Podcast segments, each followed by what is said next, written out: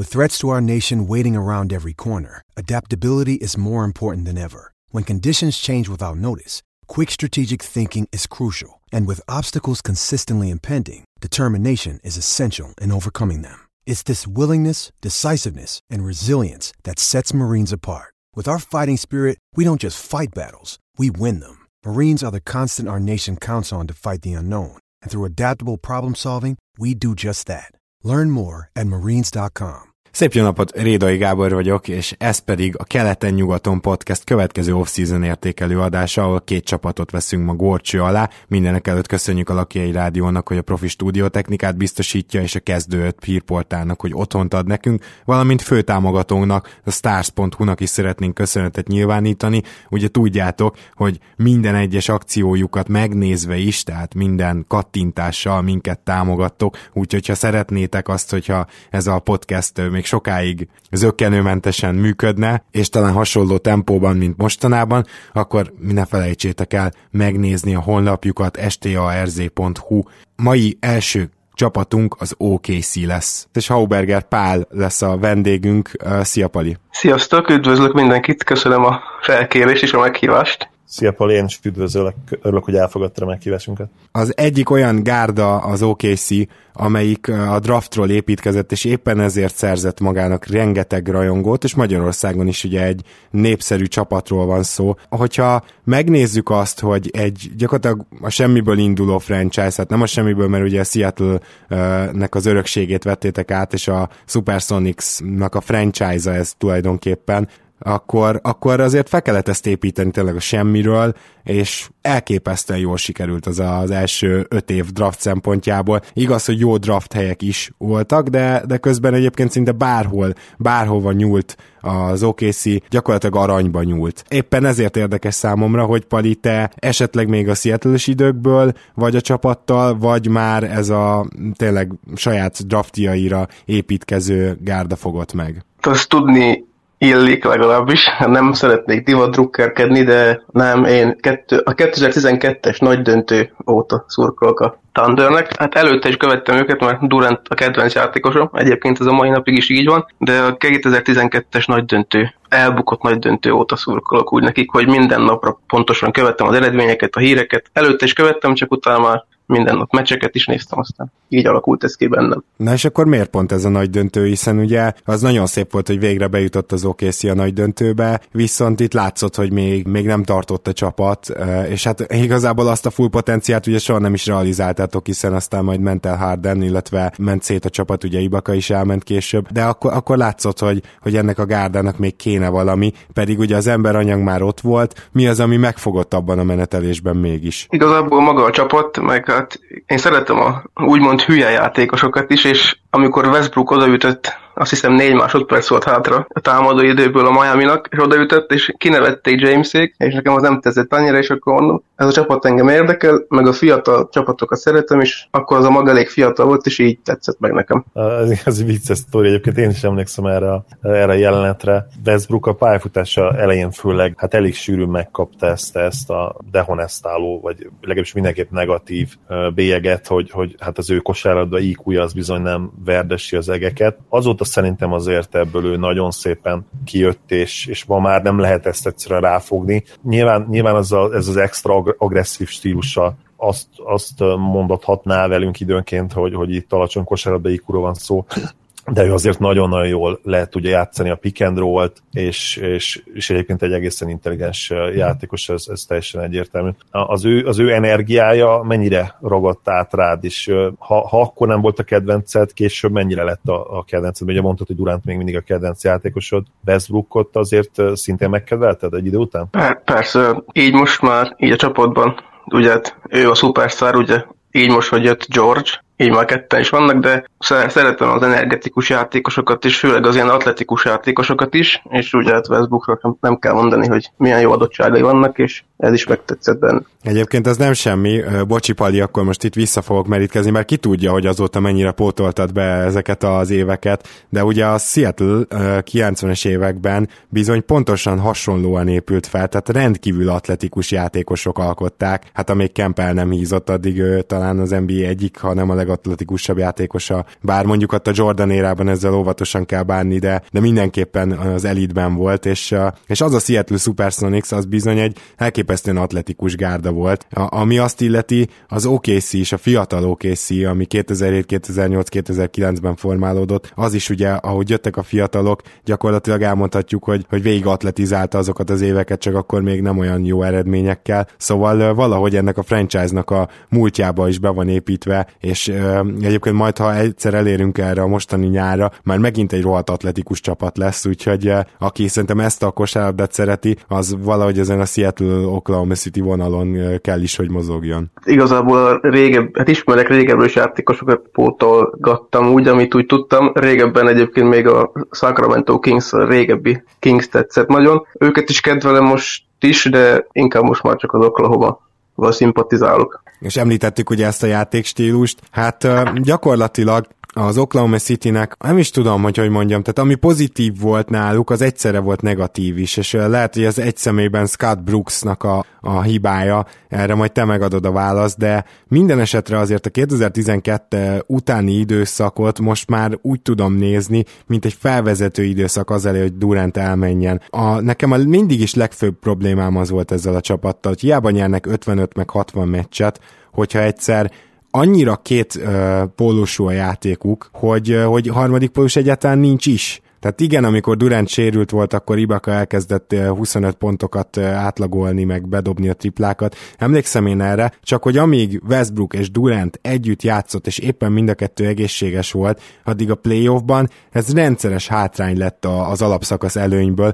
Ahogy az alapszakaszban nem tudták őket megállítani, a playoffban vagy szembe jött egy Grizzlies, vagy egy Spurs védelem, és egyszerűen, még ha egyszer-egyszer tovább is mentetek ezeken a csapatokon, látványos volt, ahogy erre már fel lehetett készülni. És ugye ennek a csimborasszója volt a Westbrook-Durant pick and roll, mert tényleg odáig mentek el így a rájátszás meccsek, hogy már ilyen majd egész meccseken, de biztos, hogy egész negyedeken át csak ezt az egy dolgot csinálta az OKC, és tudom, hogy ez egy olyan páros, amit elképesztően nehéz levédekezni, de amikor már harmadik, negyedik embert is oda tudsz küldeni, és egyébként meg nincsenek olyan, feltétlenül olyan shooterek, hogy nagyon kipasszolják, és ők nem is nagyon passzolták ki, hát akkor valahol kőbe volt vésve az, hogy ennek a rendszernek megvoltak a korlátai. Ezért Scott Brooks elengedését én jó döntésnek tartottam. Te hogy érezted ezt az időszakot? Hogy láttad ezt taktikailag, amit mondtam, és mi a véleményed Scott Brooksról? Egyetértek veled egyébként, hogy főként Brooks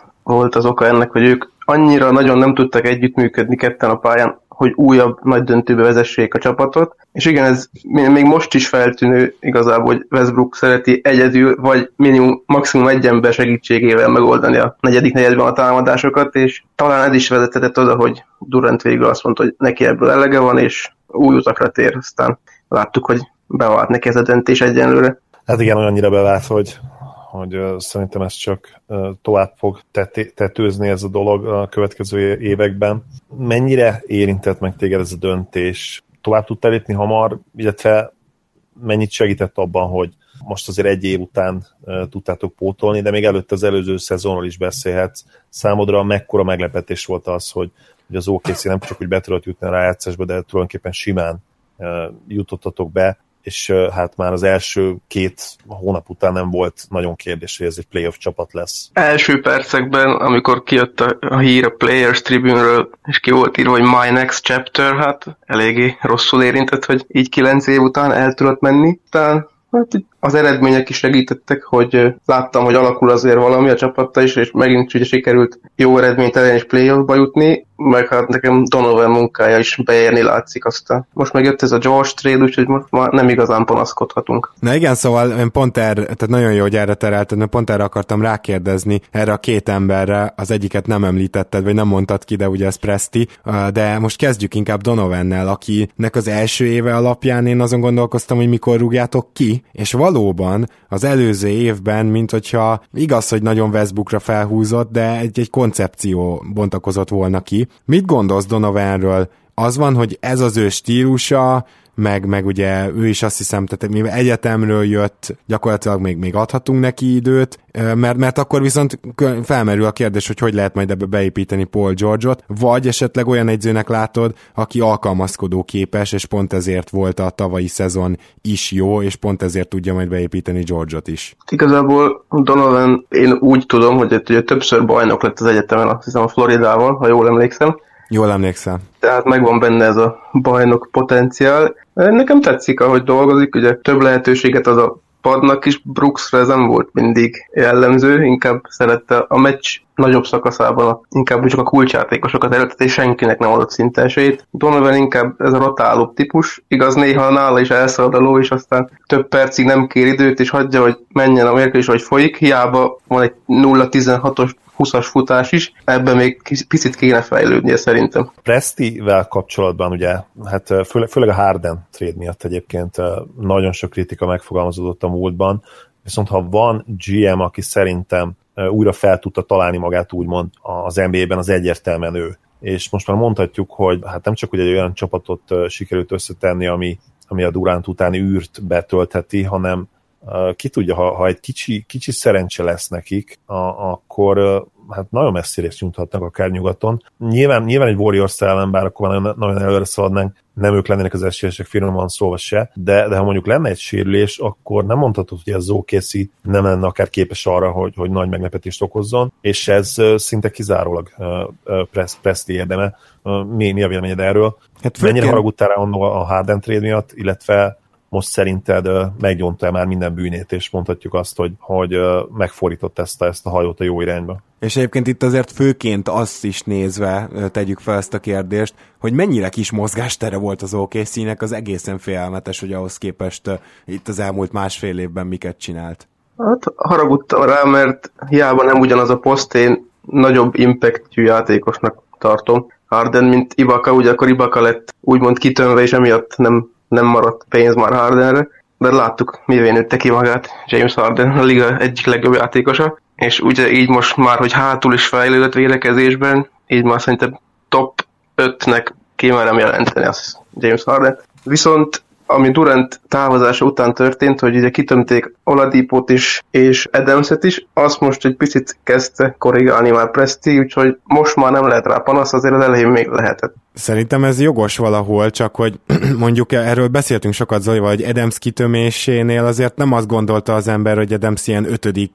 opció lesz támadásba, tehát azt gondolta az ember, hogy elkezditek használni, és én a mai napig tartom, és ez Zoli még erősebben mondta, azt hiszem ezt a véleményt nálam is, hogy hát azért Adamset ennél lehetett volna jobban használni, csak itt a Westbrook one man show taktika, az hát nem segített ezen, de azért ne feledjük el, hogy vannak még egy pár ilyen láthatatlan statisztika, amiben Adams még mindig nagyon jó, tehát például az elzárások, rohadt jó elzárásokat ad az ember, illetve a mai napig nagyon jó lepattanózó, úgyhogy azért még mindig értékes, ugye Oladipo kitömése sokkal kevésbé érthető, de ha az nem történik meg, akkor nem történt volna meg a Paul George trade sem. Nem azt mondom, hogy ezt bárki előre látta, csak azt mondom, hogy szerencsésen jött ki nektek, ezt legalábbis el lehet mondani. Minden esetre azt hiszem, hogy amikor Prestit értékeljük, akkor egyszerűen ilyen időszakokra lehet tényleg bontani, ahogy ti is mondtátok mindketten, hogy ilyen hullámok. És ez nagyon érdekes, kevés ilyen GM-et ismerek, talán Colangelo volt ilyen, csak aztán ő már ilyen negatív hullámban van jó ideje, de igen. És akkor térjünk egy kicsit rá erre a bizonyos nyárra, aminek úgy mentetek neki, hogy hát igen, itt volt ez a van mensós csapatunk, ehhez megpróbálunk fiatalokat szerezni, legalábbis ez volt az, amit kívülről lehetett érezni, és hát senkinek nem voltak nagy reményei. Most ehhez képest én szerintem rögtön a drafton egy elég kulturált pikkel nyitottatok, hogy Terence Ferguson, akiről tudjuk, hogy rögtön az első évében is jó dripladobó lehet, és bizony a védekezése sem biztos, hogy rossz lesz ahhoz képest, hogy egy rookie. Te örültél ennek a picknek? Igen, mert láttam róla videókat így az Ausztrál ligából, és nekem tetszett a játéka. Nagyon jó védőnek mondják, és ez is jött le ezekből az összeállításokból, bár ugye ilyen összeállításokat bárkiről lehet összeállítani kis túlzással. Szerintem Terence Ferguson nagyon jó adaléka lehet ennek a fiatalított Thundernek, mivel szükségünk volt egy nagyon jó triplázó játékos, aki emellett nem is rossz védő, és ugye tavaly az Ausztrál bajnokságban is 31 mérkőzésből 30-on szerepelt, igaz, hogy csak 5 pontot hozott, de nagyon lepattanózott is, és kell egy ilyen játékos a periméterre pluszban, mert Westbrook betörései mellett kell, hogy legyen egy olyan ember kint, aki nyugodt kézzel be tudja vágni kulcshelyzetekbe. Ugye Robertsonra nem lehet számítani ilyen területen. Hát igen, viszont őt is újra igazoltátok. Sokan, amit olvastam, sokan mondták azt, hogy azért ez egy kicsit drága, én ezzel nem értek egyet, tehát évi 10-12 milliót kapott, ha jól emlékszem, egy ilyen védő specialistának, aki ennyire fiatal, és még legalább némi remény van rá, hogy nem maradt Tony Allen szinten dobásban, hanem valamennyire legalább liga átlag közelébe fel lehet hozni, annak azért már potenciára is megadod ezt a pénzt. Nem tudom, neked mi a véleményed? Sok-e az a szerződés, illetve örülsz-e, hogy visszatért a csapathoz? Egy picit megijedtem, amikor a Brooklyn, vagyis hát hír volt róla, hogy beajánl érte egy, azt hiszem 3 év 72 millióról volt cikkezve, akkor picit megijedtem, hogy elveszti a csapat Robertson, de ezzel a 3 év 30 millióval elégedett vagyok, mert tényleg nagyon jó védő, igaz, hogy a crunch time-ban nem nagyon lehet bedobni, mert akkor elkezdik hekkelni, tehát ebben még lehet fejlődni. Büntetőzni meg lehet tanulni, azt mondják. Meg lehet tanulni, ez biztos, nem tudjuk, hogy neki fog ez sikerülni az eddigi pályafutás alapján, de én azt gondolom, hogy ezzel együtt is ez az évi 10 millió azért hát erősen az ajándék kategória, de ha nem is ajándék, akkor legalábbis egy jó szerződés. Én azt gondolom, hogy ez nem lehet vita téma. Aki szintén megéri a jelenlegi pénzét, az Paul George, viszont hát őt ugye meg kéne győznötök ebben a szezonban, hogy itt valami épülni fog, és én ezzel kapcsolatban kicsit szkeptikus vagyok. Főleg ugye, hogy ismerjük az előéletét ebből a szempontból George-nak, és tudjuk azt, hogy ha valakinek neki lehet, hogy fontos lesz a város mérete, és lehet, hogy még csak nem is mindegyik világváros lenne neki jó, mondjuk, mert lehet, hogy New York, vagy mondjuk Toronto nem felelne meg neki ebből a szempontból, és lehet, hogy ő tényleg csak és kizárólag Los Angeles-t akarja. Én valahol nem gondolom, hogy remélem azt, hogy Westbrook és a csapat meg tudja őt győzni, hogy maradjon, mert nem mondom, hogy a Lakersben rossz lenne ő, és nyilván ott is azért épül valami, vannak azért tehetséges fiataljaik, de Westbrook mellé azért kellene egy állandó sztár szántsegéd, és akkor tényleg azért ők tudnának valamit csinálni a nyugaton a következő 3-4-5 évben. Azt nem tudom, hogy ez azt jelenteni, hogy felérnek a csúcsra, de azért egyszer-kétszer lehet, hogy odaérnének a közelébe. És Pali, mielőtt így reagálsz erre, hogy George-ot hogy győzitek meg, magánál a cserénél amúgy mennyire lepődtél meg, mert szerintem az egész NBA-nek leesett az álla, hogy végül az OKC ajánlata lett az, ami befutó. Különösen azért, mert szerintem Oladipó ezzel a szerződéssel talán nem is olyan jó deal, és szerintem nem vészes feladni érte Oladipót, azt a pikket sem vészes érte feladni, illetve én speciál Szabonisban nem látok valami hatalmas kiugró potenciált, sőt már a draftnál is azt mondták, hogy neki ez a roof, ez viszonylag alacsonyan van, szóval azért így talán még ez az egyéves bérlet is megéri, akkor is, hogyha nem sikerül meggyőznötök, hogy vélekedsz erről. Igazából nagyon nagy mozgásterünk egy ilyen cserén kívül nem nagyon volt. Én egyébként számítottam rá, most lehet, hogy azt fogják mondani, hogy oké, én megmondtam, de bíztam benne, hogy tudunk még egy sztárjátékos szerezni így Westbrook mellé, és Oladipóra egyáltalán nem fáj a szívem. Szaboniszért egy picit talán igen, mert neki kedveltem a játékát, de Oladipó nem bánkodtam, hogy elengedtük, és szerintem kellett még egy ilyen játékos, ugye stabil 23 pont felett átlagolt George tavaly is, nagyon jó spattanózik, nagyon jó szeme van, és hát bármikor beveri akárhonnan. Így csúnyában mondva. Hát igen, és akkor azt se felejtsük el, hogyha van igazi identitása ennek a csapatnak, és ami még jobban ez lesz, mert eddig nem volt egy jó támadó csapat, lehet, hogy George ezen emel, de én még mindig nem gondolom, hogy top 5 lesztek támadásban, még a top 10 se biztos, de hogy ez milyen védekező csapat volt tavaly is, és hogy most aztán milyen védekező csapat lesz, hát az ingyen szurkolók, azok szerintem már most is csettintenek, tehát megkockáztatom, hogyha a Jazzre azt mondtuk, hogy top 3, akkor az OKC és a Golden State a másik két delikvensünk, aki ezt a top 3-at ki fogja egészíteni. Most én erre tippelnék, te ilyen szempontból mit vársz? Ugye még egy-két igazolást nem is említettünk fel, de mindenképpen meg akarlak kérdezni, hogy emiatt gondolom te is dörzsöd a tenyered, hogy itt aztán nem akármilyen védekezés jöhet össze. Igen, a védekezés az tavaly is rendben volt, nekem úgy tűnt, a támadással volt a gondok, ahogy te is mondtad. Ugye jött még Patterson is, sikerült leigazolni, ő is nagyon jó védő szerintem, rá is lehet számítani, és ugye a George-ot nem kell bemutatni senkinek, hogy milyen képessége vannak elő-hátul. Jó lesz leülni, akkor a meccset nézi szerintem végre megint. Patterson nagyon sokáig, meg talán még most is Gábor egyik kedvence volt, ugye a Raptorsban volt egy-két egészen jó éve, ahol pont azt tudta nyújtani, amire a mai NBA-ben hát nagyon nagy szüksége van minden csapatnak. Egészen jó védő, és mint floor spacer, tripla dobó, hát kiválóan tudott beszállni. A playoffok azok sajnos neki sem sikerültek, mint ahogy azt elmondhatjuk szerintem a Raptorsra is az elmúlt 2-3 évben. Ennek ellenére azt gondolom, hogy Westbrook és George mellett ő egy nagyon-nagyon jó fit lehet az erőcsatár poszton, és azt beszéltük a múltkor pont Gáborra, hogy hát nem csak, hogy el tudjuk képzelni azt, hogy kezdő lehet, hanem tulajdonképpen oda várjuk őt egyértelműen. Tulajdonképpen mondhatjuk azt, hogy tökéletesen kiegészíti Adams-t önmagában, mert ugye ő egy tripla vonalon álló játékos támadásban, védekezésben pedig az igazi erőssége Pattersonnak nem az, amikor centert kell játszania, vagy nagyon a palánk alatt, hanem hogy ő bizony, akár mármint amikor egészséges, akkor bizony irányítókra is rárotálhatod, és megtartja őket. Tehát ilyen szempontból egészen elképesztően jó egy az egyben, és lehet tényleg cserélni. Ami még durvább, az a szerződése. Tehát az, hogy ilyen szerződésen lehet őt megszerezni, arról speciál szerintem nem tudom, hogy ki gondolkozott, vagy ki volt az, aki ezt mondta volna előre. Tehát szerintem mindenki egy ilyen 12 milliós évi szerződést vett vele kapcsolatban. Tudjuk, hogy sérült, most ez a sérülés lehet, hogy ráadásul még az első hónapban talán nem is engedi pályára lépni, már ilyen híreket is hallottam, de ettől függetlenül is ő ennél jóval értékesebb játékos, és ez megint csak Prestinek egy óriási dealje. Úgyhogy én speciál nagyon várom, hogy mit tud majd egy ilyen környezetben az OKC-nél.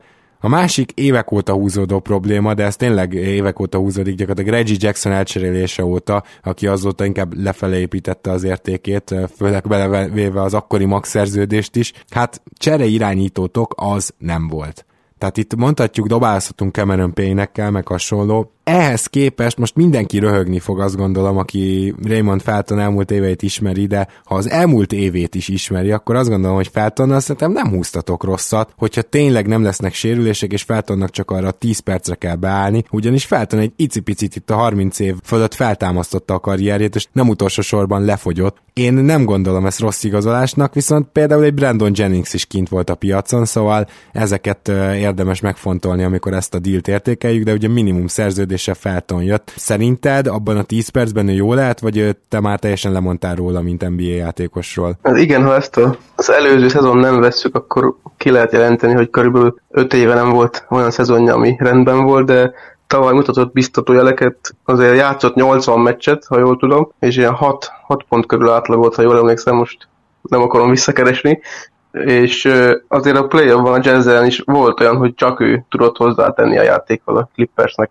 ami azért elég negatív jelző a csapat többi tagjára néz. Ahol ott van egy Chris Paul, egy DeAndre Jordan, azért ott ne egy Felton legyen a plusz, de biztató jeleket mutatott nekem, és ha meg nem válnak, akkor mindig ott van egy Kriston a padról szintén, aki hozzá tud tenni, azért a Summer League-ben elég jó teljesítmény nyújtott. Valóban róla még nem is beszéltünk. Hát nem is tudom, hogy hol kezdjem, mert hogy ő azért az ismeretlenség homályából lépett ki az én esetemben a Summer League-ben. Azért mondjuk ő fiatal, és már most jobbnak tűnik, mint Cameron Payne. Ennyi mindenképpen biztató, de mit kell róla tudnunk, hogyha esetleg Feltont kiszorítja, vagy Felton megsérül, és ő kerül pályára, te mit vársz tőle? Ha ezt a 15 pontos átlagot nem is, amit a Summer League-ben hozott, egy nagyon jó képességű fiatal játékos szerintem. Ugyebár azt hiszem, a minap jött ki Cameron Payne-ről, hogy a Bullsnál 2 edzés elég volt rá, hogy rájönnek, hogy nem NBA szintű játékos. Kriston, ez nem mondható el, szerintem nagyon jól lát a pályán. Sokan csak annyit tudtak róla tavaly még, hogy ő volt az, aki bedobta Westbrooknak a történelmi asszisztját, de jó képességű, jó dobójátékos, és védekezésben is oda tudja tenni magát. Végignézel ezen a padon, te mit vársz tőlük a következő szezonban? Ha jól emlékszem, az előző évben ilyen közepes padotok volt. Nem volt ott a Liga Elitben, de azért nagyjából lehetett rá számítani. Nyilván Felton ugye hát egy elég képlékeny dolog. Voltak neki nagyon jó szezonjai, mindig küzd a fizikumával. Ettől függetlenül én azt gondolom, hogy hogy talán lehet jövőre kicsit több kakaó ebben a padban. Grant-től és McDermott-től ugyanazt a három, amit tavaly mutattak, tehát ezt az atletikus, energetikus beszállást a padról. Kanternek remélem, hogy javult valamennyire a védekezése, azért már nem voltam megelégedve annyira, és hát ugye a fiatalok, Dakari, Johnson, Ferguson, vagy az előbb említett Kriston is adhat pluszt. Szerinted Ferguson itt alapból a padrotációnak a része lehet? Hát azt sajnáltam, hogy nem játszott, ha jól tudom, a Summer League-ben, mert valami szerződése nem volt kész, ha jól tudom. Megnéztem volna, de szerintem lesz neki helye a rotációba.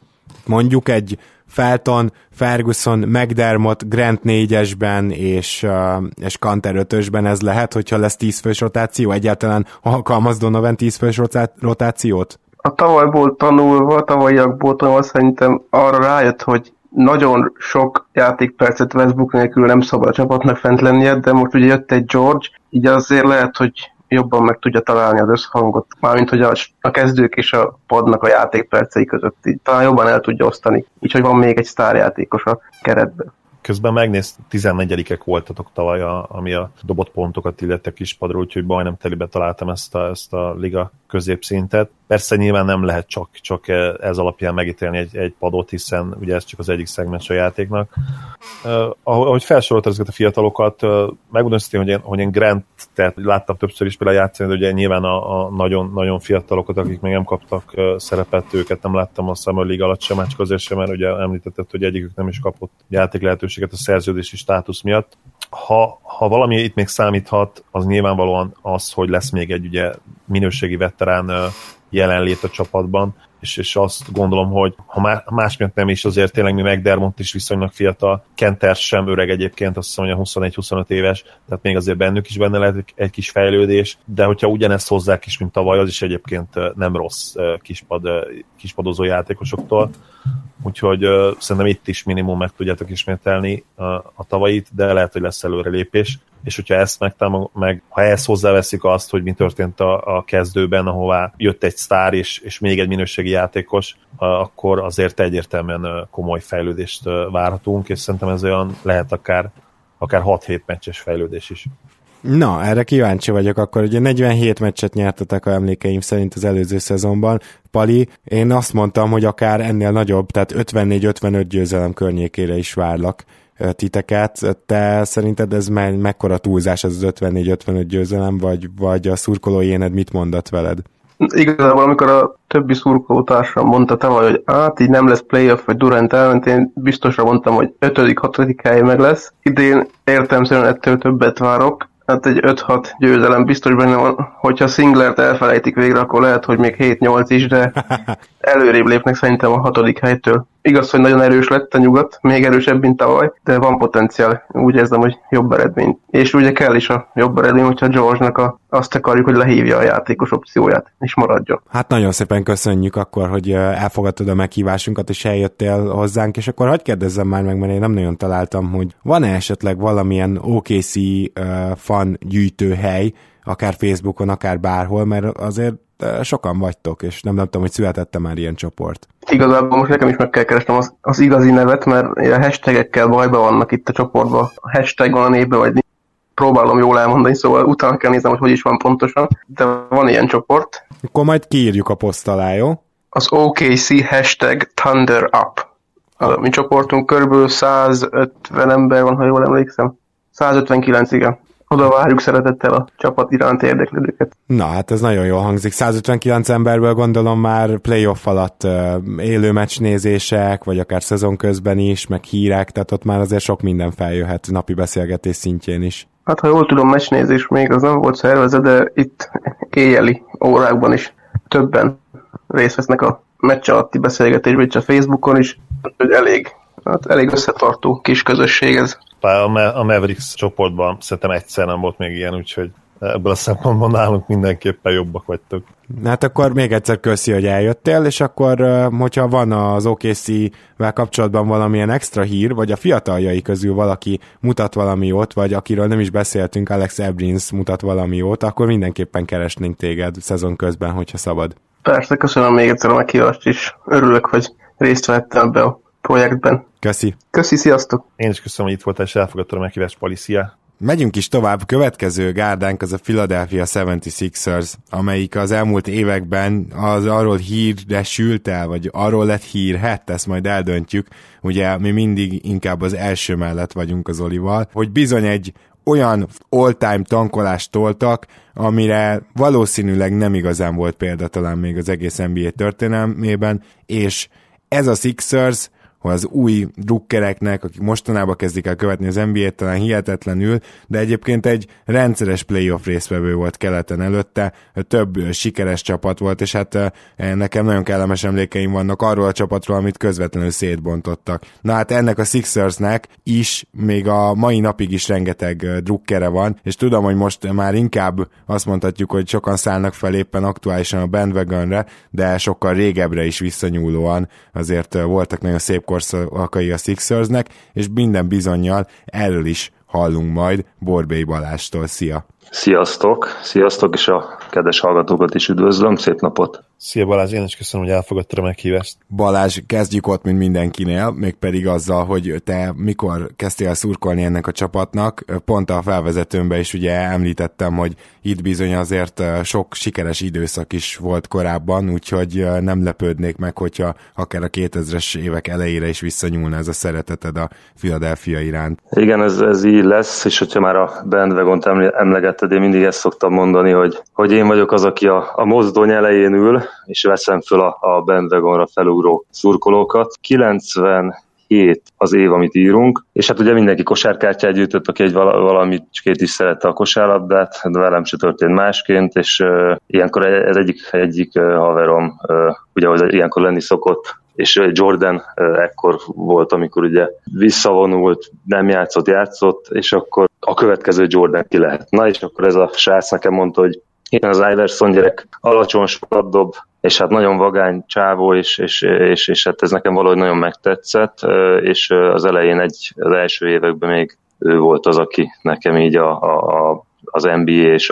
a játékos volt. Kevin Garnett mellett valamiért őt is szerettem, aztán a Bulls az így lekopott, és azóta a Sixers van a szívem közepén. Abszolút olyan rajongás volt még ez a 90-es évek vége. Fontos megemlítenem, hogy ekkor még ugye az internet az így nem volt minden háztartásban, tehát én örültem, hogyha az informatika órák utolsó szabad 10 percében az nb.com-ot 8 perc alatt betöltötte, és 3 nagyon 20x20 pixeles képet leszettem, és ezt aztán a következő egy hétig néztem, úgyhogy aztán jöttek a kis videók, gondolom mindenki emlékszik erre a kis AVI kiterjesztésű kis 160x120-as pixel mozgásokra, na ezek is, tehát ez egy más világ volt még akkor, és ugye aztán a VHS-ek, Flopikon, különböző kincsek, képek, kis videók, és az NBA1.hu-ról houstoni szurkolók közül a G barátommal, Laci barátommal mindig voltak ilyen péntegenként, elmentünk kosárkártyákat venni, aztán ott nála az NBA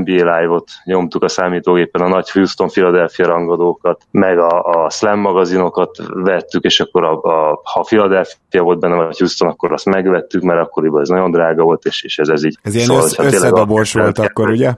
Igen, tehát az a lényeg, hogy nagyon nagy mánia volt ez, és hát ilyen, az ilyen old school dolgokról beszélek, mint VHS, meg az anno a DSF-es közvetítések. Ismerősnek az ismerőse felvette, 2 hétre eljutott hozzám, és akkor azt rongyosat néztem azokat a felvételeket. Tehát, hogy ez így bekattant nálam, és az egyik nyilván Iverson volt az egyik, és ő miatt kedvelte meg a Sixers, utána pedig én hajlamos vagyok arra, hogy így a kevésbé úgymond sztárjátékosokat is nagyon meg tudom kedvelni. Én Lou Williams-el voltam így, Tadeusz Young nagyon sokáig a kedvencem volt, jelenleg pedig nyilván a sztároknak mondhatjuk ilyen korán Embiidet, Saricot, mellettük én Richard Holmes-t bírom nagyon. Az ilyen nagyon, ezeket a jó munkás embereket, jó gyerekek hajtanak, és ők mégis a kedvenceim voltak. És hát Kyrie Korver volt az egyik nagy kedvencem, még csináltam annó egy honlapot is, vagy hát egy ilyen weboldalt, ahova tettem föl videókat, meg különböző információkat, ez szerintem azóta már elhalt.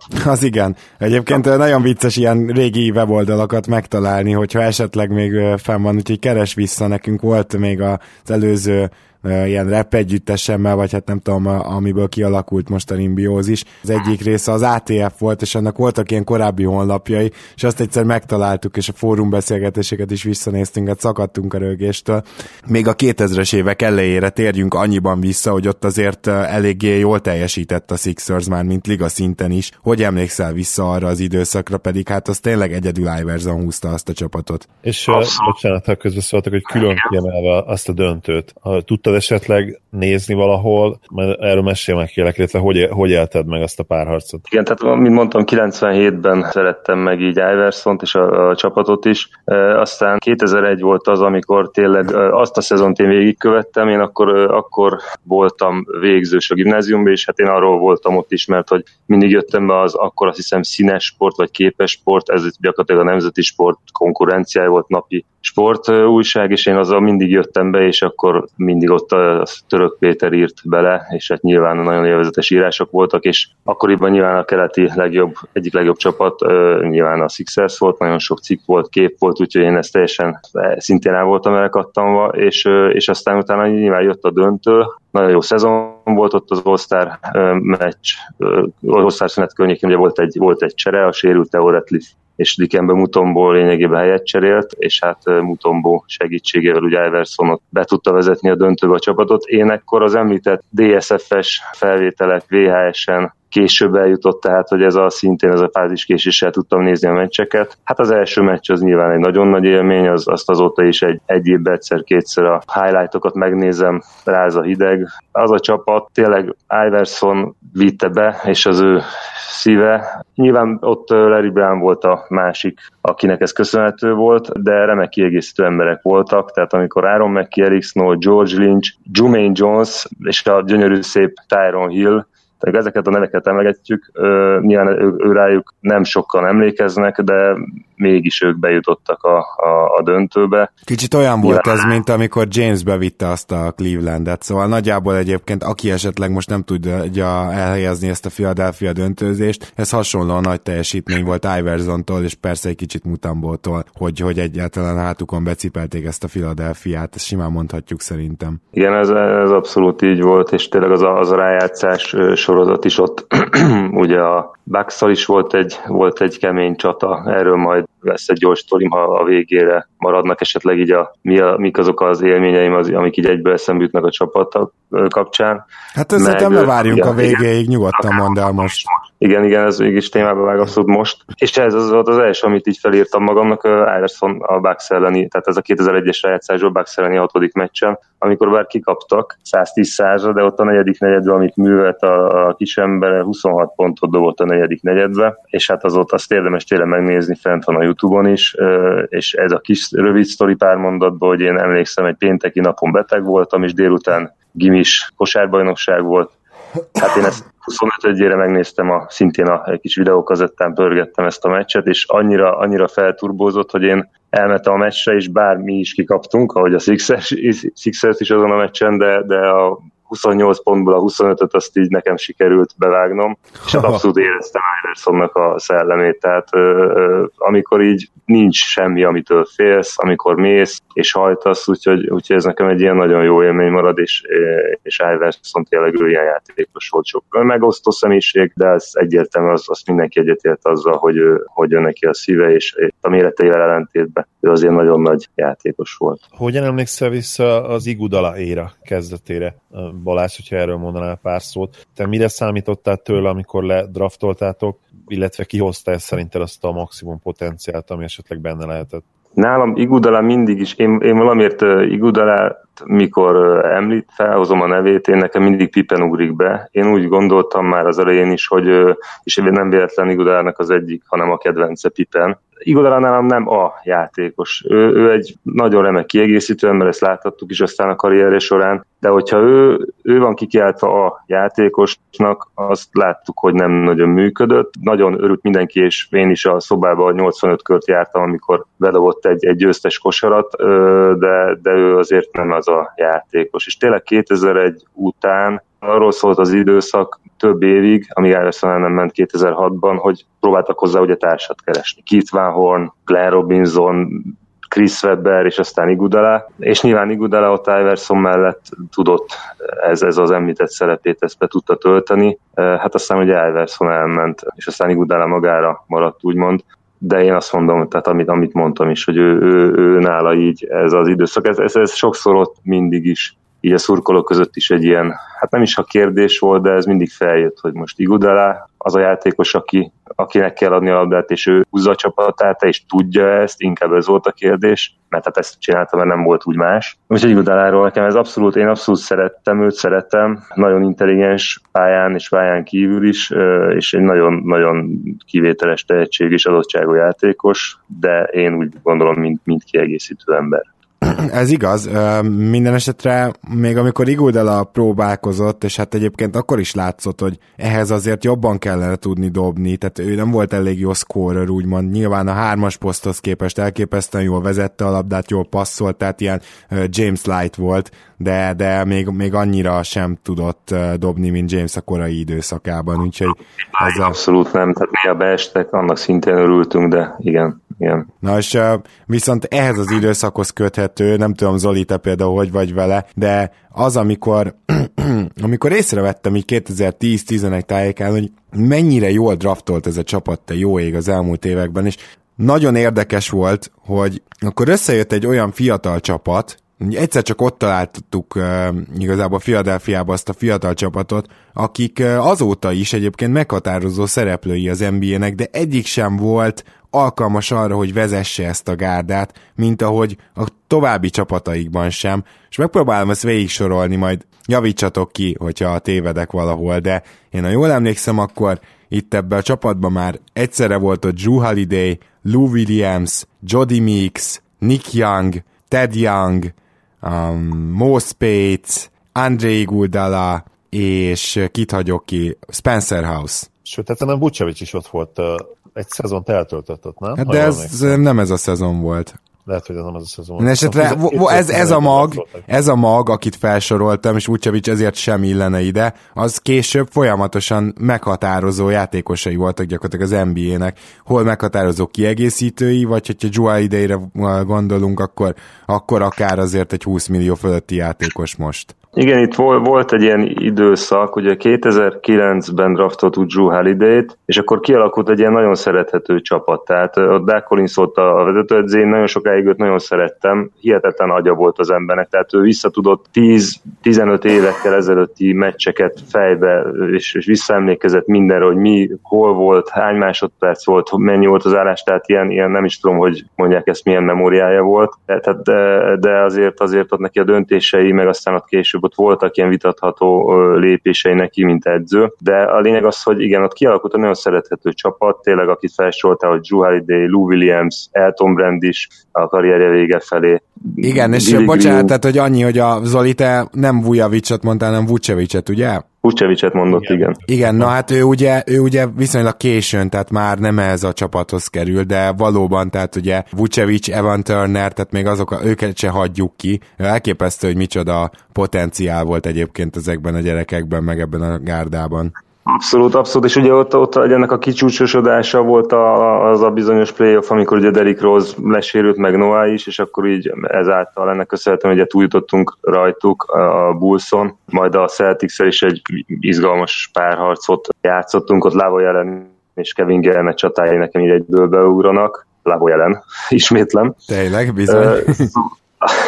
Szóval ez egy tényleg, ahogy mondtam, szeretető csapat volt, de tényleg érezhetően egy helybe toporogtunk, tehát az első kör volt a maximum, valami kellett ehhez, és hát ugye az gyakorlatilag akkor nagyon-nagyon rossz volt, ezt utólag az ember mondja, hogy ennek meg kell történni, ez a bizonyos Andrew Bynum trade 2012-ben, amit ugye Tony DiLeo volt akkor a GM, ezt meglépett, és hát ugye Igudala, Vučević és Maurice Harkless távozott, és akkor jött Bynum és Jason Richardson, de hát ugye Bynumot tudjuk, hogy ott mind a két térdével gondok voltak, és abszolút egy meccsen se lépett pályára, a haját be tudta fonni, öltözködni tudott, bowlingozni tudott, a 16 millió amennyire nálunk volt, a csapatot abszolút, sok játékos, tehát nyilván akit érte adtunk, fiatalok tehetségesek voltak, Vučević, Harkless, Vučević utána lett ez a gyakorlatilag 20/10-es játékos, Mo Harkless is későn fejlődött azért ki.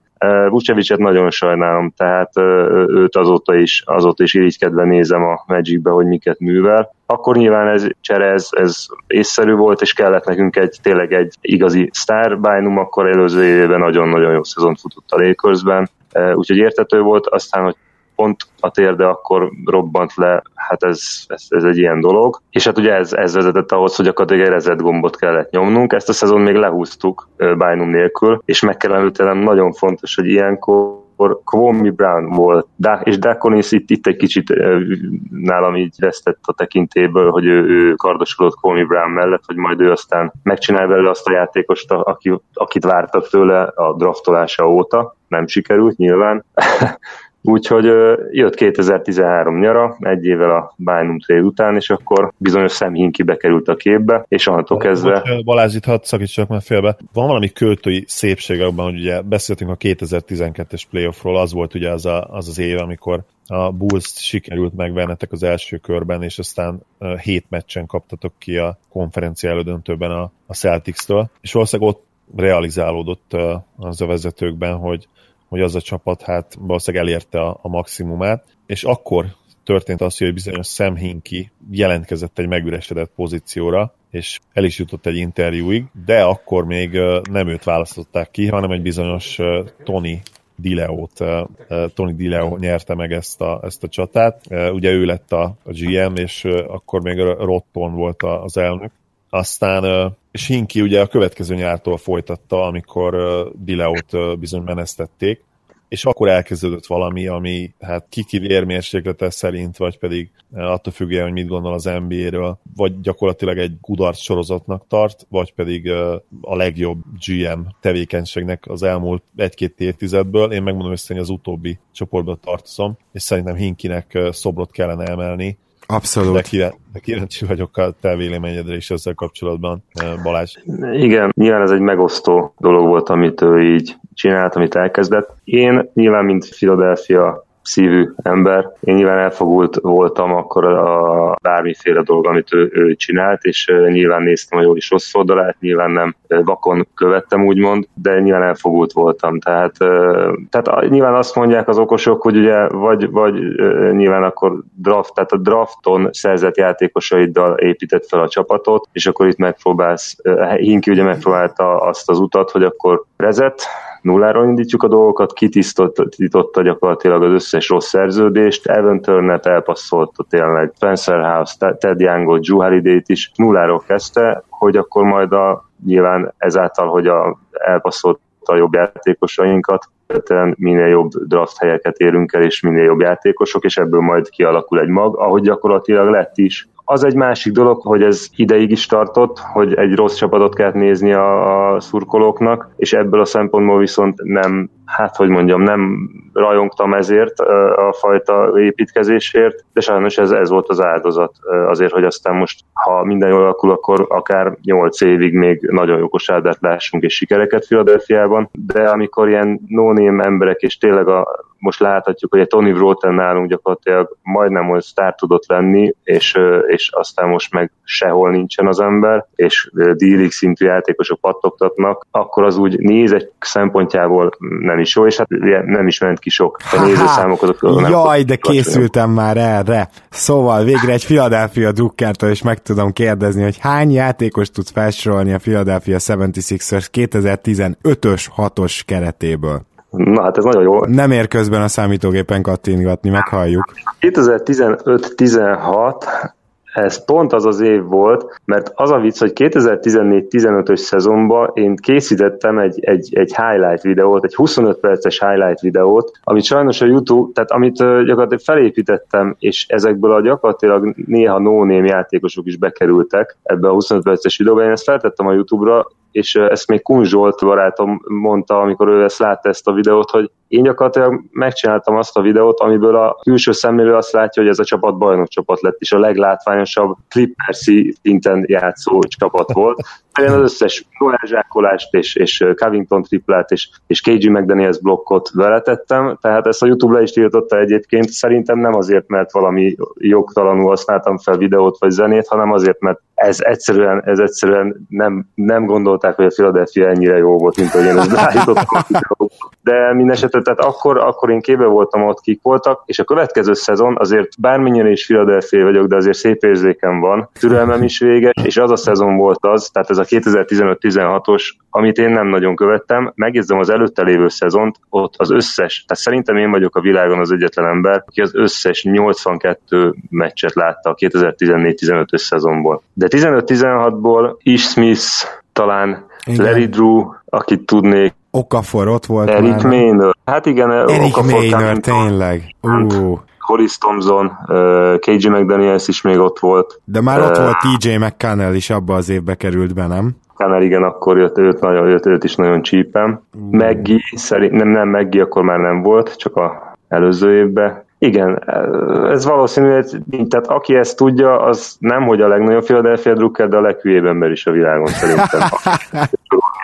Azt hiszem, hogy 25 ember játszott abban a szezonban a Philadelphiában. Igen, és itt olyan nevek is feltűntek, hogy soha többet. Például Jacari Sampson is szerintem ebben az évben tűnt fel. Most, hogy mondjak Jacari egy olyat, Sampson, aki... persze, a legnagyobb játékos a Sixers történelmében, ő is 2 évet itt lehúzott, igen. Na igen, hát én sem tudom ám tovább a sor, tehát nehogy valaki azt higgye, hogy én most fel tudom sorolni mind a 25-öt, mert nem, csak hogy annyira jó volt hallani, hogy egy Philadelphia drukker sem, mert én nagyon nagyra vagyok általában egy saját magam előtt azzal, hogy az aktuális csapatoknak a keretét azért még bőven a padon ülőket is szoktam tudni. Nagyon ritka, hogy valaki olyan aktív NBA játékos mond nekem, akit én nem ismerek. Úgyhogy a Philadelphiával évek óta ez volt a helyzet, hogy ott aztán akadt jó pár ilyen, és úgy szégyeltem is magam, de hát lehetetlen volt szinte követni, meg időnként tényleg akkora forgás volt, hogy ez a játékos, ezt most kiültetitek, azt most felhívtátok a D-ligából, szóval hogy elképesztő volt, és ez az egész... Ők se tudták, bocsánat, hogy szabadba vágtam. Szerintem ott tényleg egy Covington, aki fixen ott volt az egész szomban, szerintem ő se tudta, hogy éppen most ki mellett ül, vagy éppen az edzésen kinek passzolt, biztos, hogy nem. Tehát ennyi ilyen fluktuáció, ez tényleg botrányos volt. Viszont amiért Zoli emlegette, ugye, hogy gyakorlatilag az egyik legjobb GM-i tevékenységnek is nevezhetjük ezt a 4 szűk esztendőt. Én úgy gondolom, hogy van még egy része annak, hogy Sam Hinkie zseni volt, mégpedig az, hogy az összes cseréjét megnyerte. Kivétel nélkül, és ezt azért kevesen mondhatják el magukról, és pont amikor mondjuk visszaemlékszünk arra a Sacramento cserére, hogy a Philly lecsapott arra, hogy a Sacramento-nél gyakorlatilag nem értették, hogy működik a CBA, akkor amikor ezeket mindig kihasználta a Philly, az összes 3-as cseréből is jól jöttek ki, Michael Carter Williams-t is egy nagyon értékes pickért adtátok oda, akkor azt mondom, hogy igen, ez az időszak, ez mégiscsak megérte a franchise-nak. Igen. Hinkie, szerintem Sam Hinkie-nek volt egy varázsgömbje, én abban biztos vagyok, amellett, hogy egy igazi mestertroll volt, tehát, hogy ő tényleg ez a Kings, amit említettél, ez a csere, ez szerintem az NBA történetének a legnagyobb és a legpofátlanabb rablása volt, tényleg. Talán a Billy King-féle Nets-Boston csere a másik, ami versenyezhet itt. Igen, és Billy King is volt a Philadelphia GM-je ugye jó pár évig, tehát itt a Philadelphia szellem az átjárja ezeket a GM-eket. Minden esetre igen. Szerintem tényleg, ahogy említettem, tehát valami ott Hinkie kuruzsló volt, vagy valami ilyesmi, mert egyszerűen olyan szinten előre tudott tekinteni, és gyakorlatilag majdnem, hogy tudta, hogy mi miért lesz jó, és ez szerint cselekedett. Ugye tényleg, amikor egy csere még 3 évre előre is hatással van, pozitív hatással van egy csapatra, azért az szerintem nem olyan sűrűn fordul elő olyan szinten, mert itt például ugye 2013, hát az első, Hinkinek az első komolyabb move-ja az ugye Jrue Holiday elcserélése volt. Igen.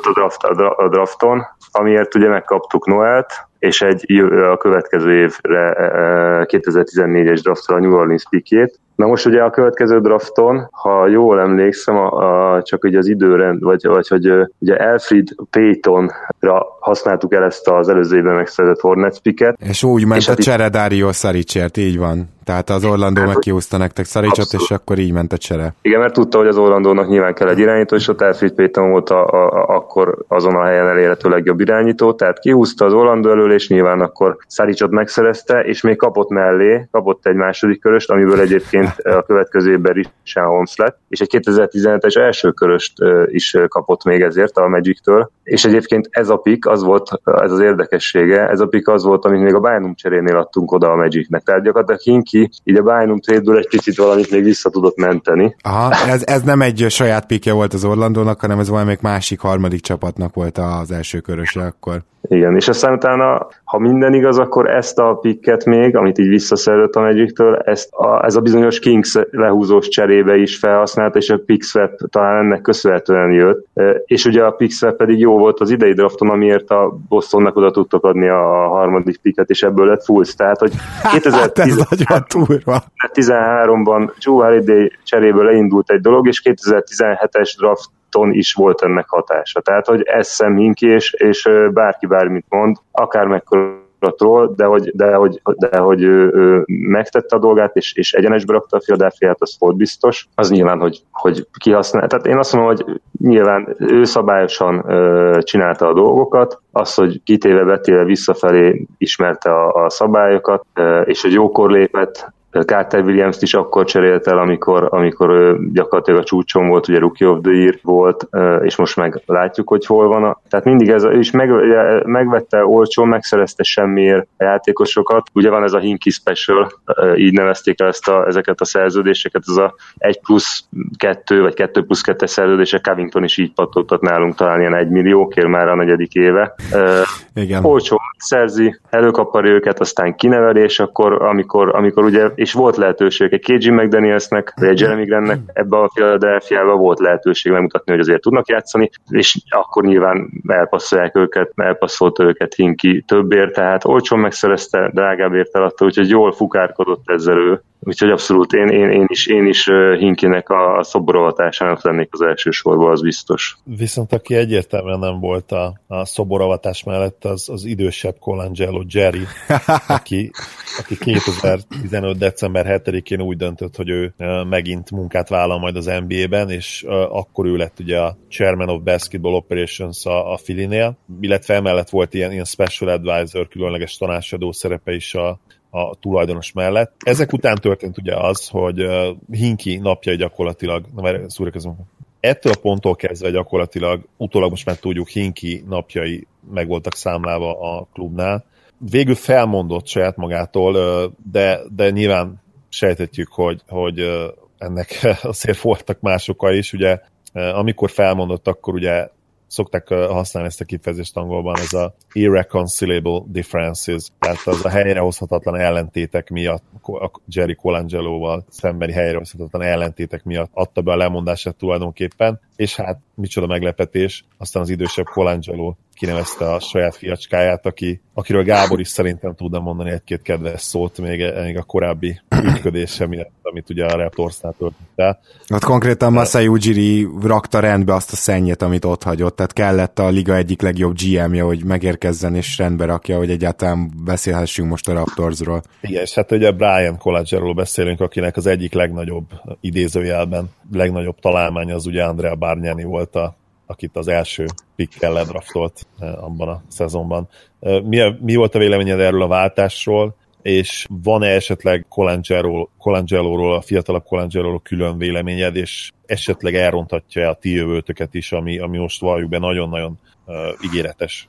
Plusz ugye már egy éve ténykedik, úgyhogy akár arra is nyugodtan reagálhatsz. Abszolút van véleményem, de még mindenek előtt még egy kicsit visszamennék arra, hogy Hinkie-nek miért is vezetett ide, hogy őt aztán így gyakorlatilag kiutálják, és úgymond elküldjék. Csak röviden, hogy ugye itt én azt gondolom, hogy nagyon fontos volt, tehát Hinkie, sokan azt hitték, hogy ez a trust the process, tehát maga ez a process dolog, ez itt évekig elhúzódik, és akkor csak halmozzuk a draft cetliket, és csak játszatjuk a no-name embereket, és rossz játékkal, rossz eredményekkel évről évre el leszünk. Szerintem ez egy nagy félreértés volt, mert nyilván ezt senki nem akarta, meg ezt nem is hagyták volna, tehát nem erről volt szó. Én azt gondolom, ugye Embiidet ledraftoltuk, ő azzal a tudattal, és Saricot is, hogy nem játszanak ugye abba az adott évbe, és a következő év az arról szólt volna, hogy Embiidet megnézzük, hogy egyáltalán hogy működik, és aztán, hogy működik Okaforral, vagy Noellal, vagy tehát ez a három magas ember, aki ott aztán összejött, hogy itt kivel találja meg a közös hangot, és igazából itt a Embiidnek a második műtétje volt az, amit visszavetette a dolgot, és plusz egy évet rakott rá a kínszenvedésre, és én azt gondolom, hogy ha az nincsen, akkor még lehet, hogy Hinkie maradt tudott volna, mert akkor már Embiiddel gyakorlatilag az lett volna, mint ami most volt az előző szezonban, hogy ott tényleg nézőszám növekedés, Embiid, mint a franchise arca, nyilván akkor hozta volna ezt, mint amit most, és akkor már Hinkie is egy kicsit más megvilágításba került volna, és nyilván egy évvel előrébb tartanánk. Na most nem így történt, ugye Embiid második szezonját is kihagyta, és jött egy 10 vereséges, tehát egy 10-72-es szezon, és nyilván ez Colangelo-nak sem tetszett, és Adam Silvernek sem, tehát Hinkinek mennie kellett. Jött Brian Colangelo, amikor megérkezett, nyilván sokaknak egyből a torontós ténykedése ugrott be, és én, mint örök optimista, én mondtam, hogy talán ő is ember, ő is tanul a hibáiból, és azért nem hiszem, hogy meg akarja szerencsétleníteni Hinkie munkáját, mert azért, amit Hinkie itt összehozott egy 3 év alatt, azt kétszer is meggondolja egy GM, hogy azzal, hogy él, azzal a sok lehetőséggel, azzal a sok opcióval, mert Hinkinek egyébként az opcionalitás, ez egy fontos dolog volt, tehát, hogy sok lehetőség legyen, és aztán több út közül lehessen választani. Tehát, hogyha Embiid lesérül, az egy dolog, de akkor ne tőle függjünk, nyilván ez egy részben egyébként így volt, de hogy tényleg több opció halmozott, és hát Brian Colangelo tényleg óvatosan kell, és én azt látom, hogy ő óvatosan is teszi a dolgát. Én eddig abszolút pozitív osztályzatokat adnék neki, sok piros pontál a neve mellett. Noel elcserélésénél ott az fekete pont volt nálam, de egyébként az, hogy a kinevezésekor nyilván a Ben Simmons pick az egyértelmű volt, ott én is ültem volna, és őt húztam volna, de aztán Sergio Rodriguez-t egy évre, és ugye Jared Bales 2 évre hozta ide teljesen jó baráti szerződésekkel, tehát hogy ez tényleg megfontolt, lassú lépésekkel halad ő is, és eddig hülyeséget nem csinált. Mielőtt megvizsgálnánk azt, hogy most tulajdonképpen mit csinált ezen a nyáron Colangelo, drafttal kell kezdenünk szerintem, mert azelőtt közvetlenül volt rögtön egy csere. Én nem tudom, hogy mekkora kamu a Boston részéről, hogy tényleg Tatumot húzták volna az első helyen, szerintem ez óriási kamu, tehát ez egy gyakorlatilag azért mondták, hogy ez a csere létrejöhessen, de ettől függetlenül szerintem a Phillynek az, hogy be tudtátok húzni Fulcot, az aranyat érhet, és messze a legnagyobb potenciálra rendelkező játékosnak tartom én még most is erről a draftról, maximum majd nem lesz igazam minden esetre.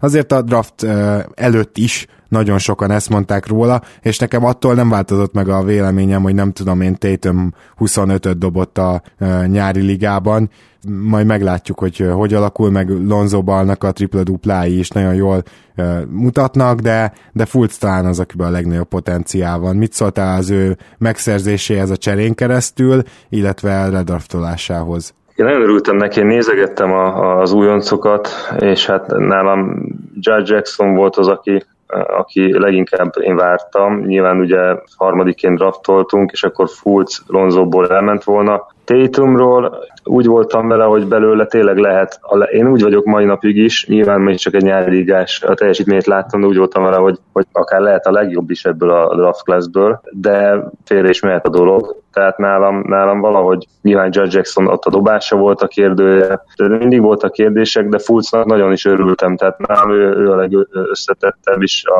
tényleg nálam ő volt a top játékos a drafton, és igenis be kellett váltani azokat azt a pikket, azokat az eszetteket, amiket Hinkie összegyűjtögetett, mert nem véletlen gyűjtögette, pont ezért gyűjtögette, hogy aztán amikor a megfelelő alkalom van, akkor ezeket ki lehessen használni. Abszolút szükség volt Fultzra, mert alacsony posztokra van most elsősorban szükség a csapatnak. Akármennyire is Ben Simmons-t mondják az irányítónak, ugye nem gondolom, hogy ő mint... Nem fog tudni irányítókon védekezni, azért az elég valószínű. Abszolút, tehát ezért. Igen, tehát hogy az egy dolog, hogy most kit hogy nevezünk, meg mit írunk a posztja mellé.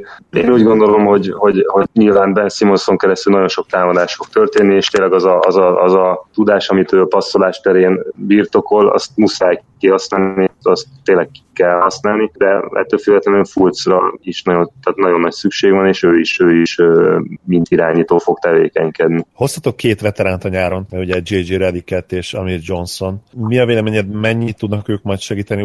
Ugye Redick nyilvánvalóan a periméter játékosoknak lehet a mentora, Johnson pedig a magas embereknek. Mind két játékosnak nagyon örültem, Redicknek tényleg inkább. Ő még ugye 33 éves, ő benne még van azért, és kell a tripla, az kell, és egy nagyon-nagyon intelligens emberről van szó, tehát ő mint veterán, sokat megélt játékos, tud segíteni az öltözőben is a fiatal srácoknak, mert azért ne felejtsük el, hogy itt ilyen 20 és 22 éves a legtöbb játékos, pofátlanul fiatalok, tehát ide kell a veterán jelenlét. Amir Johnson-t úgy gondolom, hogy ő is hozzá tud tenni a játékhoz is, de én inkább azt mondom, hogy ő a háttérbe. Őt nem ismerem nagyon, hogy így emberileg milyen. Hát ő kb. Díszpolgára volt Torontónak, tehát ezt úgy képzeld el, hogy amikor nálunk volt a Raptorsnál, akkor ő úgy nem tudott végigmenni Torontó utcáin, hogy ne ölelgessék meg, annyira szerették az emberek, tehát nem autogramról beszélek, hanem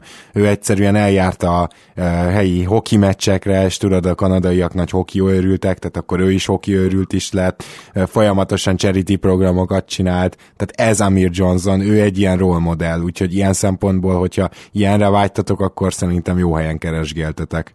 Abszolút erre szükség van, mert Embiid akármennyire is egy jó játékos, de egy nagy gyerek szerintem, és kell neki egy picit, hogy legyen egy öreg a háznál. Elton Brand volt ez tavaly, most ő ugye a Philly D-League csapatának lett a GM-je, de most Amir Johnson betöltheti ezt a veterán jelenlétet itt az öltözőben, meg az edzéseken, tehát ő át tudja adni ezt. Okafor nem tudjuk, hogy a szezonban el lesz cserélve, vagy sem, de ő rá is ráfér, tehát abszolút jó egy ilyen jelenlét, és erről ezzel kapcsolatban megemlíteném azt is, hogy itt ezt, tehát magát a kultúrát. Brad Brown, ugye, aki Popovics mellett szocializálódott, és azért nem mindegy, hogy 10 évet eltöltősznél, hangsúlyozza, hogy tényleg ilyen játék, tehát nagyon fontos ez, hogy milyen a kultúra a csapaton belül, és például Redick is, akkor Johnson is ezt képviselik, és tényleg intelligens játékosok, és nincs balhé. Okafor egy picit ugye kilógott a sorból, ő azért egy-két gyorshajtás, meg balhé, bunyó, ilyenek beficcentek, de hogy tehát ez a kultúra, ez nagyon fontos. És Brad Brownnak is ebben nagyon nagy szerepe van, én nagyon-nagyon csípem a Brad Brown edzőt. Egyébként ez ligaszentre sokan, tehát hogy még a szakértők között is, meg hogyha hallgatsz esetleg külföldi podcasteket, szóval általában szeretni szokták Brad Brown, de nagyon érdekes lesz ilyen szempontból a következő év, hiszen most bizonyítani kell. Tehát egyértelműen most jön el az az év, Brad Brown bebizonyíthatja, mekkora alliteráció ez így, hogy tulajdonképpen ő csak annak az áldozata, hogy egyszerűen nem volt csak egy D-ligás csapat a keze alatt. Mert most már nem ez lesz, ugye, talán az első olyan éve jön a Philadelphiának, amikor végre a sérültek felépülnek, amikor végre az összes tehetség együtt játszhat, és ez tényleg egy különleges év lesz, biztos majd össze kell csiszolódni, de alapvetően te mire számítasz? Mert most csak a talentet nézem, meg a potenciált, tehát a meglévő talentet és a potenciált, akkor az egyik alapján már középcsapat vagytok, a másik alapján pedig a határa csillagos ég, és nyilvánvalóan egy szezon alatt is rengeteget fejlődhet majd ez a gárda. Abszolút, hogyha rózsaszín ködben úsznék, akkor nyilván a csillagos ég, és nagyokat mondanék, de azért nyilván, ha az eszemre hallgatok, én azt mondom, És igen, most a saját szavamban vágok, de Brad Brownnak igenis tényleg ez lesz az a szezon neki is, amikor tényleg nem lehet, ő még soha nem bújt semmilyen kifogás mögé, vagy nem hibáztatott más, de most tényleg aztán rendelkezésre állnak azok a játékosok, egészségesek lesznek remélhetőleg, tehát most kiderül őróla is, hogy milyen edző, viszont eddig tényleg a D-ligás emberekből is egy kompetitív csapatot tudott, mindig, minden meccsen mindig oda tették magukat, és az ellenfelek is mindig a meccsek után azt mondták, hogy vagy a meccsek előtt, hogy a Philadelphia nem szabad nem komolyan venni, mert hajtanak az utolsó másodpercig. Tehát ha ezt nyilván át tudja vinni Brad Brown most is erre a csapatra, és hát Embiiden nagyon sok múlik. Az alatt a 31 meccs alatt, amit idén játszott, ott a csapatra az valami tényleg hihetetlen, védekezés és támadás terén. Tehát amikor ő pályán volt, akkor egyik legjobb védőcsapat voltunk a ligában, és amikor nem, akkor meg az egyik legrosszabb. Tehát egyetlen egy játékosnak, Joel Embiidnek ekkora hatása van. Nyilván ő rajta áll vagy bukik itt a legtöbb dolog. És hát nyilván Simonst, Fultzot nem láttuk még játszani, akármennyire is. A gyerekek mezekbe járkának, Ben Simmons mezekbe, és a kedvenc játékosuk Ben Simmons, holott még egy másodpercesebb attoktatott a NBA parketten, de a potenciál ott van. Én úgy vagyok, hogy most keleten én abszolút rájátszást várok, és ez teljesen reális. Most is, ha még az 28-54-es szezon futottunk a legutóbbi szezonban. Mondjuk a Las Vegas-i over-under-ötök a 42 fél egy picit túlzásnak tűnik, tehát én is a rájátszás végébe oda várom a Philit, de nem tudom, a 43 meccses szezon az szerintem lehet, hogy túlzást. Mit gondolsz? Picit túlzás, igen, de tehát nincs nagyon sok minden, ami azt mondatná velem, hogy ez lehetetlen. Össze kell azért rázódni. Láttunk már azért, tehát egy Minnesota is tele van tehetségekkel, fiatalokkal, és mégsem volt annyi győzelem, amennyi vártak tőle az emberek. Tehát itt is ez lesz, hogy azért össze kell itt érnünk. Tényleg Fultz, Simmons, Embiid nem tapasztalt NBA játékosok, és akkor a többi újoncról ne is beszéljünk. Tehát, hogy itt azon múlik tényleg minden, hogy passzolnak egymáshoz, hogy a játék. Egy Dario Saric például a kezdőtösön gondolkodtam, hogy egyáltalán hogy állítanám össze, tehát kikivel működik együtt. Ugye, hogy Simmons ezzel az irányítós dival, hogy tudják megtalálni a megfelelő játékot. Szóval nagyon sok ilyen finomításra lesz szükség, de a rájátszás az én biztos vagyok benne, hogy meg lesz. Aztán, hogy onnan mi lesz, addigra nyilván tapasztalatot is szereznek a srácok, de nincs elvárás, mert egyszerűen úgy vannak vele, hogy ennyi rossz szezon után, ha playoff közelbe is kerülünk, de hát az szerintem meg lesz, az is egy jó eredmény, és látszik a fejlődés. És így játszani, tehát úgymond nem lesz akkora nyomás, szerintem így ez is talán segíteni fog nekik. Úgyhogy én azt mondom, hogy egy 8. helyre be tudunk, 8.-7. helyre. Ha tippelned kéne, hogy offenzív és defenzív ratingben, tehát ugye ez az alapérték, ami a támadás és a védekezést súlyozza az NBA-ben. Van az ESPN-nek is egy saját ratingje, illetve azt hiszem, hogy a Basketball Reference-nek is. Ha ezek alapján kellene tippelned, hogy hányadik lesz támadásban és védekezésben a Philly, körülbelül mit mondanál? Hát védekezésben mindenképpen ott leszünk. Szerintem az első 8-ban. Ezt komolyan mondod? Nem mondod. Szerinted ez a csapat ott lesz az első 8-ban védekezésben? Hát amikor Embiid pályán volt. Hát igen, ezt tudom, csak hogy most ez kevés lesz, ugyanis 2 darab újonc, aki ráadásul egyik újonc irányító, tehát az védekezésben, hát azt gondolom, hogy nem volt kivétel sem az elmúlt években katasztrófa. Ben Simmons védekezését nem várják jónak. Saric azért ő elég intelligens, de nem túl jó védő, és lassú, Redick pedig lassú. Tehát, hogy ez lesz a kezdő ötösötök, gondolj bele, de ha Covington esetleg, igen, mert ő azért jó védő, mondjuk akkor Redick a padról jön, akkor is itt annyi rossz védő lesz, meg annyi bizonytalan, akinek majd meg kell tanulni a védekezést, hogy óriási túlzásnak érzem az első 8-at. Igen, akkor ez most a rózsaszín köd volt,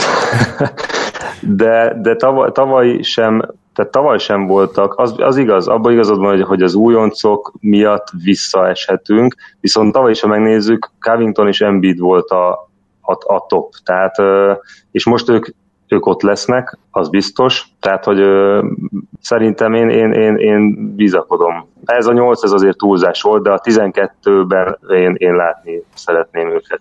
És támadásban? Már ott viszont akár nagyot is alkothat ez az együttes, hogyha nem veszik össze a labdán Fultz meg Simons. Hát ez nagy dolog lesz egyébként, hogy itt az egókat is majd kell kezelni a Brad Brownnak, tehát én egyébként ettől még félek. Simonson látok egy-két jelet, hogy ő nagyon-nagyon-nagyon-nagyon nagy sztárnak képzeli már most magát, nyilván van rá alapja, de nekem kevésbé szimpatikus. És itt ezt kezelni kell. Támadásban azért szerintem azért vagy fordítsuk meg, és én 15-ben mondanám a védekezést, és 12-ben a támadást. És akkor magammal is itt összevesztem, aztán most megszültem a dolgok. Értem. Én ehhez már közelebb vagyok. Én szerintem nem lesztek 15-be védekezésbe, viszont esélyetek lesz akár top 10-be a támadásba. Zoli, te is mondasz erre valamit? Nehéz kérdés, mert a támadásban egyébként iszonyatos potenciál van ebbe a keretbe. Tehát ha majd egyszer, lehet, hogy ez 2-3 év múlva lesz, ki tudják találni azt, hogy kinek melyik a legideálisabb szerepe, akkor simán el tudom képzelni akár azt is, hogy top 3-ba legyenek, vagy mondjuk akár másodikok például egy Warriors mögött. Hát jövőre még azért nem, úgyhogy én is kicsit csínyen bánnék ezekkel a jóslatokkal, és a magam részéről azt mondanám, hogy olyan 16-ok lesznek mondjuk védekezésben, és akkor támadásban picivel előrébb olyan 13-ok szerintem, és akkor ez egy olyan jó középcsapat lenne, amelyiknek azért lenne esélye arra, hogy megkaparintsa a keleti alsóbb helyek egyikét. Borbély Balázs, nagyon szépen köszönjük, hogy itt voltál velünk, és kicsit hosszúra sikerült ugye a Philadelphiánál a bevezető, de ez azért is fontos, mert egy olyan csapat, amelyik gyakorlatilag egy ilyen történelmi utat jár be, nem nagyon járta be ezt az utat senki más sem, úgyhogy avval kapcsolatban is nagyon köszönjük a éles látásodat, szakértelmedet meg, hogy így emlékeztél mindenre, és hát remélem, hogyha a Philadelphia temérdek fiatalja közül valamelyik esetleg kitűnik, vagy Rookie of the Year esélyes, tehát mind a kettőre szerintem rendkívül esély van, akkor megkereshetünk téged szezon közben is ezzel kapcsolatban. Abszolút. Én annyit tudok mondani, hogy egyrészt köszönöm a meghívást, és a másrészt pedig trust the process. Hát igen, én most így nem tudom, hogy mi a Trust the Process-nek a kézjele, de az most éppen itt a stúdióban tőlem. Hát ha nem is elhangzott, meg nem is látta senki, de szóval értitek. Köszönöm szépen. Köszi szépen. Szia. Itt voltál, és megtiszteltél minket azzal, hogy elfogadtam meg kívül. Szia. Ha más podcastekre is kíváncsi vagy, hallgassd meg a Béton műsor ajánlóját. El tudod képzelni, hogy a podcastet, amit éppen most hallgattál, fél év múlva már a mesterséges intelligencia generálja? Mi sem. De ha érdekel, eljött-e már a gépek lázadása. Hallgass bele az Embertelen Podcastbe. Orsós Lajos vagyok, a műsor házigazdája. Egyelőre még élőben.